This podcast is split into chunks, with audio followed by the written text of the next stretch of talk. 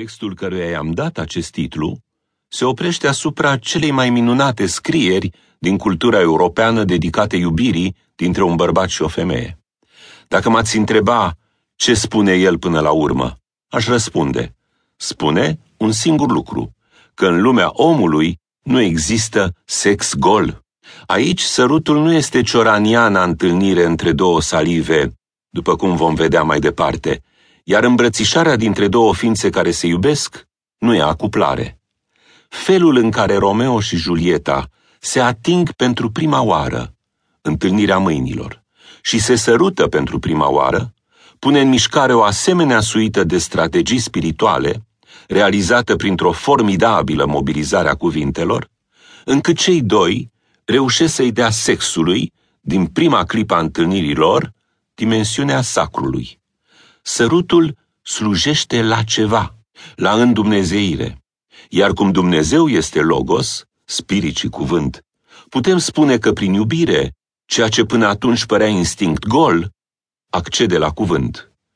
Am crezut, scriind acest text, în care accentul cade pe analiza scenei balului, că pot spune câte ceva despre prestigiul cuvântului în spațiul sexualității și astfel despre esența transfigurării care are loc, prin cuvânt, în actul iubirii, indiferent de timp, civilizație sau de identitatea partenerilor, și că Romeo și Julieta nu este altceva decât povestea exemplară și cea mai reușită artistic a acestei transfigurări.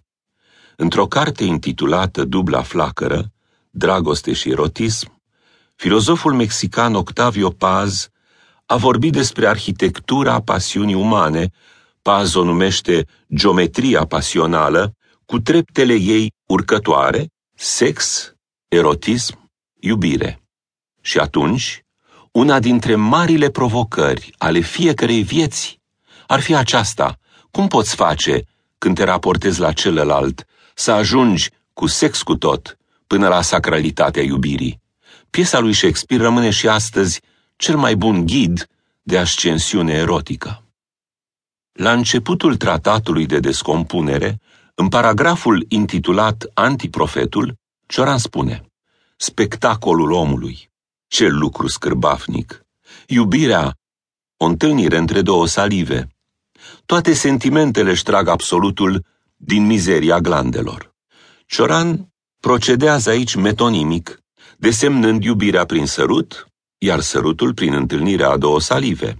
Pe același model putem spune că strângerea mâinilor e atingerea a două epiderme, că scaunul este întâlnirea unor bucăți de lemn, sau că trupul uman e o aglomerare de cărnuri, grăsimi și secreții.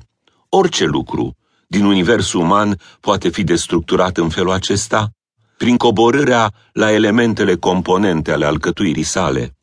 Ceea ce se obține este o lume de sensuri demontate, un dezasamblaj, presupunând că tot ce ține de lumea omului poate fi imaginat pe modelul acesta mecanic, al unor întreguri alcătuite din piese asamblabile și care, ca atare, pot fi desfăcute oricând în bucăți. Iubirea prin sărut e alcătuită atunci din salivă, așa cum o bicicletă nu e în fond altceva decât un triunghi metalic așezat pe două cercuri. Cioran, cu adevărat, decompune și tratatul său pare că se ivește dintr-o lume ale cărei personaje au obosit atât de tare, încât ele vor să strângă, să curețe, să demonteze, să pună totul în cufere și să lase locul gol, asemeni unui peisaj nimicit, în care niciun obiect interpretat nu a mai rămas în picioare. Prestigiul neantului de aici vine, din capacitatea de a goli obiectele de sensurile lor, de a le suge interpretarea, de a le devaliza metamorfoza în lumina sensului lor uman, de a percepe saliva și nu întâlnirea. Neantul nu e nimicul, ci este acest osoar al ființei, acest cimitir de obiecte descompuse, care ele și-au pierdut prestigiul interpretării, suplețea funcționalității și care acum zac desfăcute în bucăți. Dezbrăcate de propria lor ustensilitate, ele regresează către o nuditate pe care nu au avut-o niciodată și din alchimia